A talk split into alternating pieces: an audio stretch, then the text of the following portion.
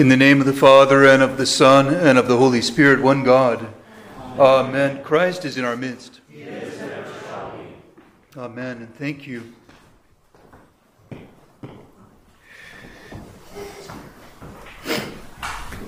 It's good to be back home after being away last weekend at the youth camp. Thank you for your prayers and all of your support.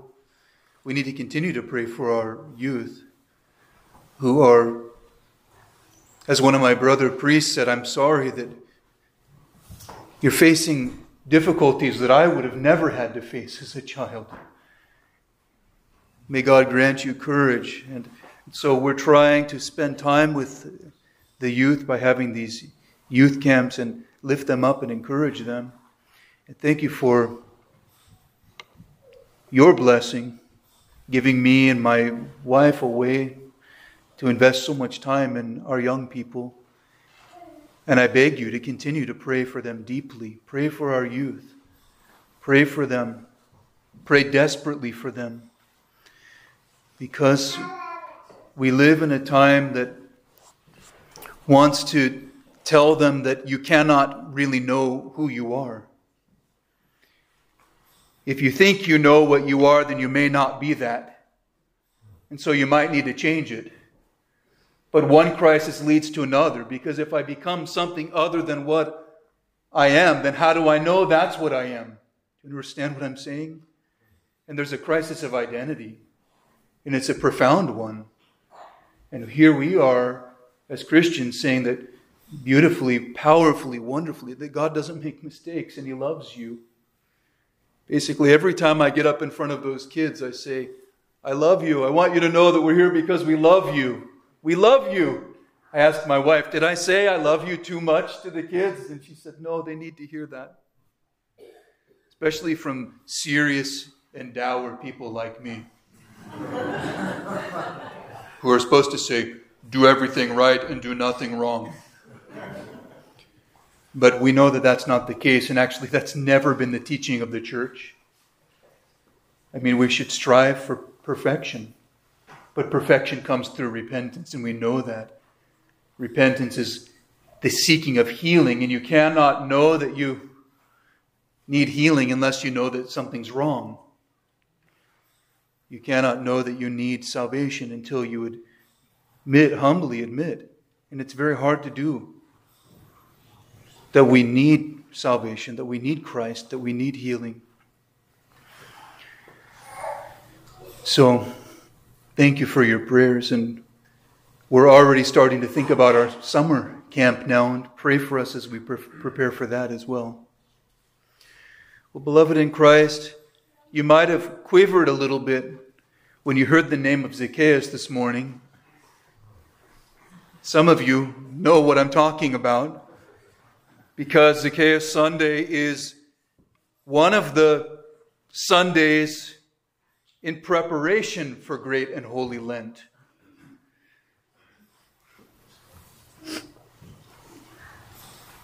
I hear people say sometimes, I didn't know, oh, I didn't realize that that feast was coming up so soon. Well, the Holy Fathers of our church, by the grace of the Holy Spirit, know our weakness. And so, not only do we have a few Sundays of preparation when we crack open the Lenten Triodion on the Sunday of the, do you know? Publican and the Pharisee.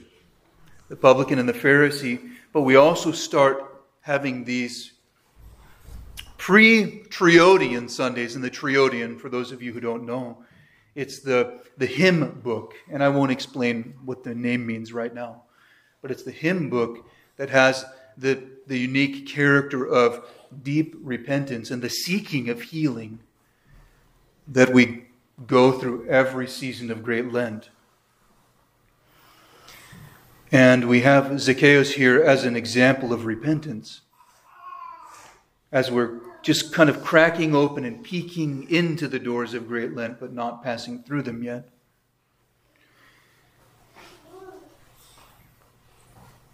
He seems like someone who wouldn't have much, wouldn't have need. You know, a rich man, powerful.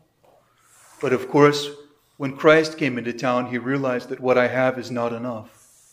And so I, th- I see three little movements that I want to mention about today's gospel reading that can inspire us as we're preparing for Great Lent ourselves. The first is that when he hears that Christ is coming, he goes to see him. He gets up from where he is and he goes forth, and despite his limitations, despite even his inborn limitations, I'm short. He takes an additional effort to climb up a tree to overcome his own limitations in order to see Christ. And the fathers of the church see in that lesson, in that act of Zacchaeus getting up, going forth from his very important life and his work, not only to see a spectacle, but to gaze upon the God man, Jesus Christ. Someone of dignity would not do such a thing as climb a tree. That's only something that kids do. Father James, you know Father James, he's kind of small. He's like half my size when I'm standing next to him. I look like a giant. And then he has a picture of him hanging on that himself hanging on that sycamore tree. He didn't climb it, but he looked pretty undignified hanging there. The point was proven. Oh, they probably laughed at that little man when he climbed up that tree. But who cares? Who cares what it takes for me, what kind of ascent I have to make to overcome my own limitations, which I've come to accept and actually oftentimes compensated for and overcompensated for. You could see in Zacchaeus a little Napoleon syndrome. Small man who's trying to prove that he's bigger than he is, as more powerful, overcompensating for his seeming weakness. Well, in this case, he overcame that and without inhibition made an effort and ascended to see Christ. And at that point, who cares what people think? And that's where we need to go as we're drawing near to Christ. We need to be willing to get over ourselves, to get out of our comfort zone, and climb the tree. so if I tell you climb the tree, you'll know what I'm talking about. Get up, do something. Who cares what people think? People? Who cares what God thinks? Yes, that's what we should worry about. So, the first theme we see automatically is this theme of spiritual struggle, of effort that we're called to experience ourselves. And then a very interesting thing does happen. Two, murmuring and gossip. There, there's another thing that happens. Jesus says, Zacchaeus, come down from the tree. I'm going to stay at your house today. I'm going to talk about that in just a second. But the people are murmuring. He's gone to be the guest of a man who is the sinner. Now, where would you be? Would you be in the tree? Or would you be one of the murmurers? Wait, he should be like wanting to come to my house. I've got a great icon corner.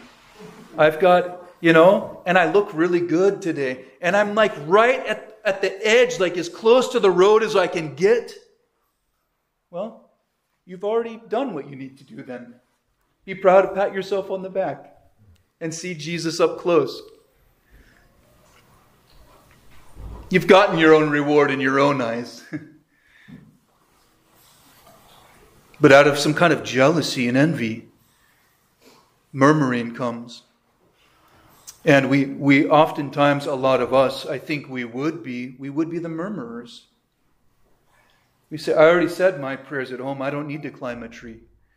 You know, whatever it may be.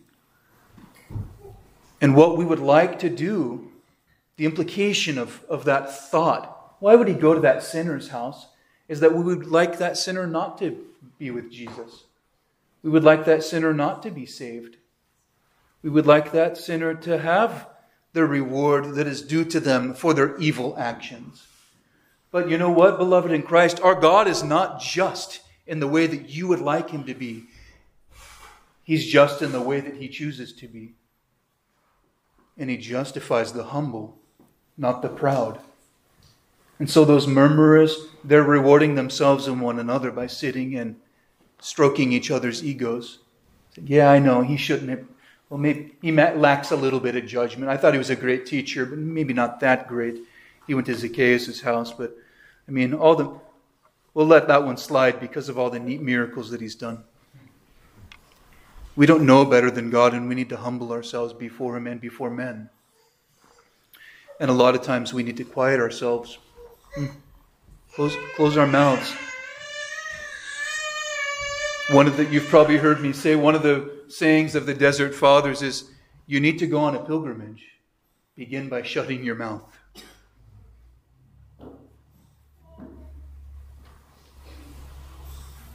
And if you cannot pray before you speak, then do not speak. If you cannot glorify God and trust that Christ is wiser than you are in doing what he's doing, then do not speak until you trust him. Listen to him first, and only then speak. And then may your words be a witness to the redeeming love of our Lord Jesus Christ, and not your own thoughts, especially, or not, not your own thoughts that are motivated by jealousy and envy pride. So, the first movement is this effort, this ascent that Zacchaeus inspires us to make. Despite whatever excuse, he had a good one, too short to see over the crowd. Let us overcome our excuses to draw near to Christ. Let us not be murmurers or gossipers, but listen to our Lord Jesus first and trust Him before we open our mouths. And then the last little movement that is so important, so significant, is that Christ enters into the home of Zacchaeus. And those of you who have had your house blessings know that we refer to this gospel passage when the priest is there blessing your home. We call Zacchaeus to mind who invited Christ into his home, and we need to invite Christ into our homes. When we have our house blessings, it's like inviting the church into my house. And the home, according to St. John Chrysostom, is meant to be a domestic church, a little church. A place where God talk, you know, is not awkward or foreign. A place where the reading of scriptures is not abnormal. A place where a rising together in prayer is not a surprise. And that's something that we all need to work on, I know. But what is the best nourishment for us to give our children? The very best. Their vitamins, fresh fruits and veggies, those are good.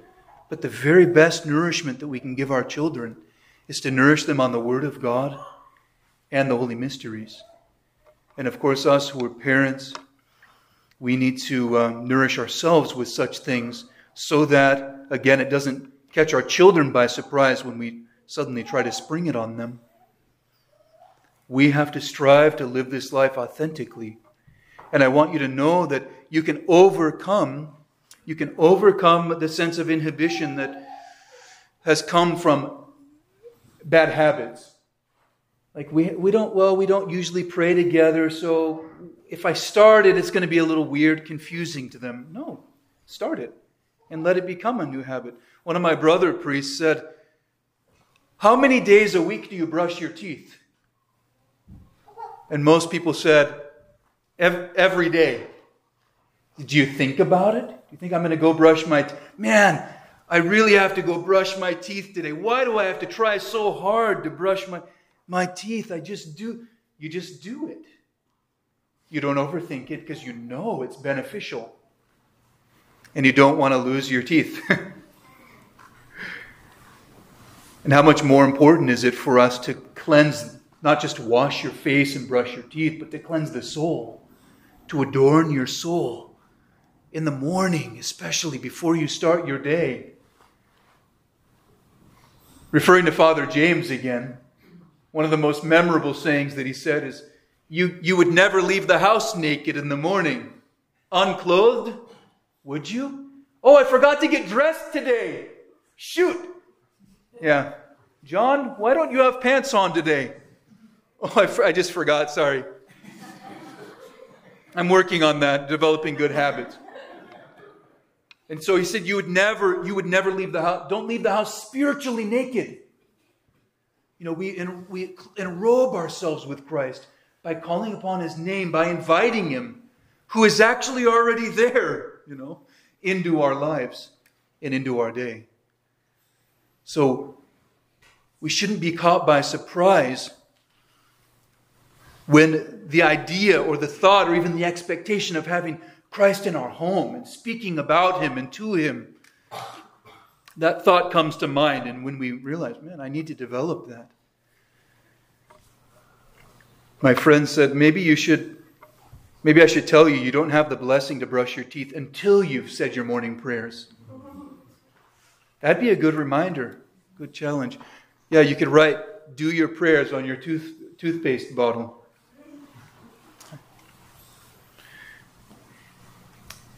Sammy told me a story about how in Lebanon, during the season of theophany, the priest would have his, his container of holy water and just set out into the neighborhood. And the people lived in blocks, big like apartment buildings. And he would just go from door to door. He would show up and do the house blessing one after another. And sometimes I wonder what that would be like if I knocked on your door at 6 p.m. and said, I'm coming to your house today. Would you leap with joy or would you say, uh,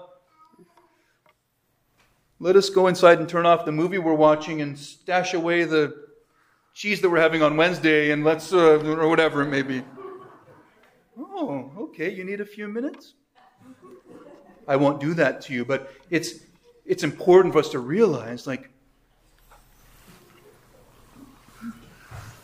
how immediate the presence of God is and how we can cultivate an awareness of that, the immediacy of His presence, by making our homes into a little church, which is a place of worship our home should not just be like a third place, a place of refuge from the world and from being seen even by God.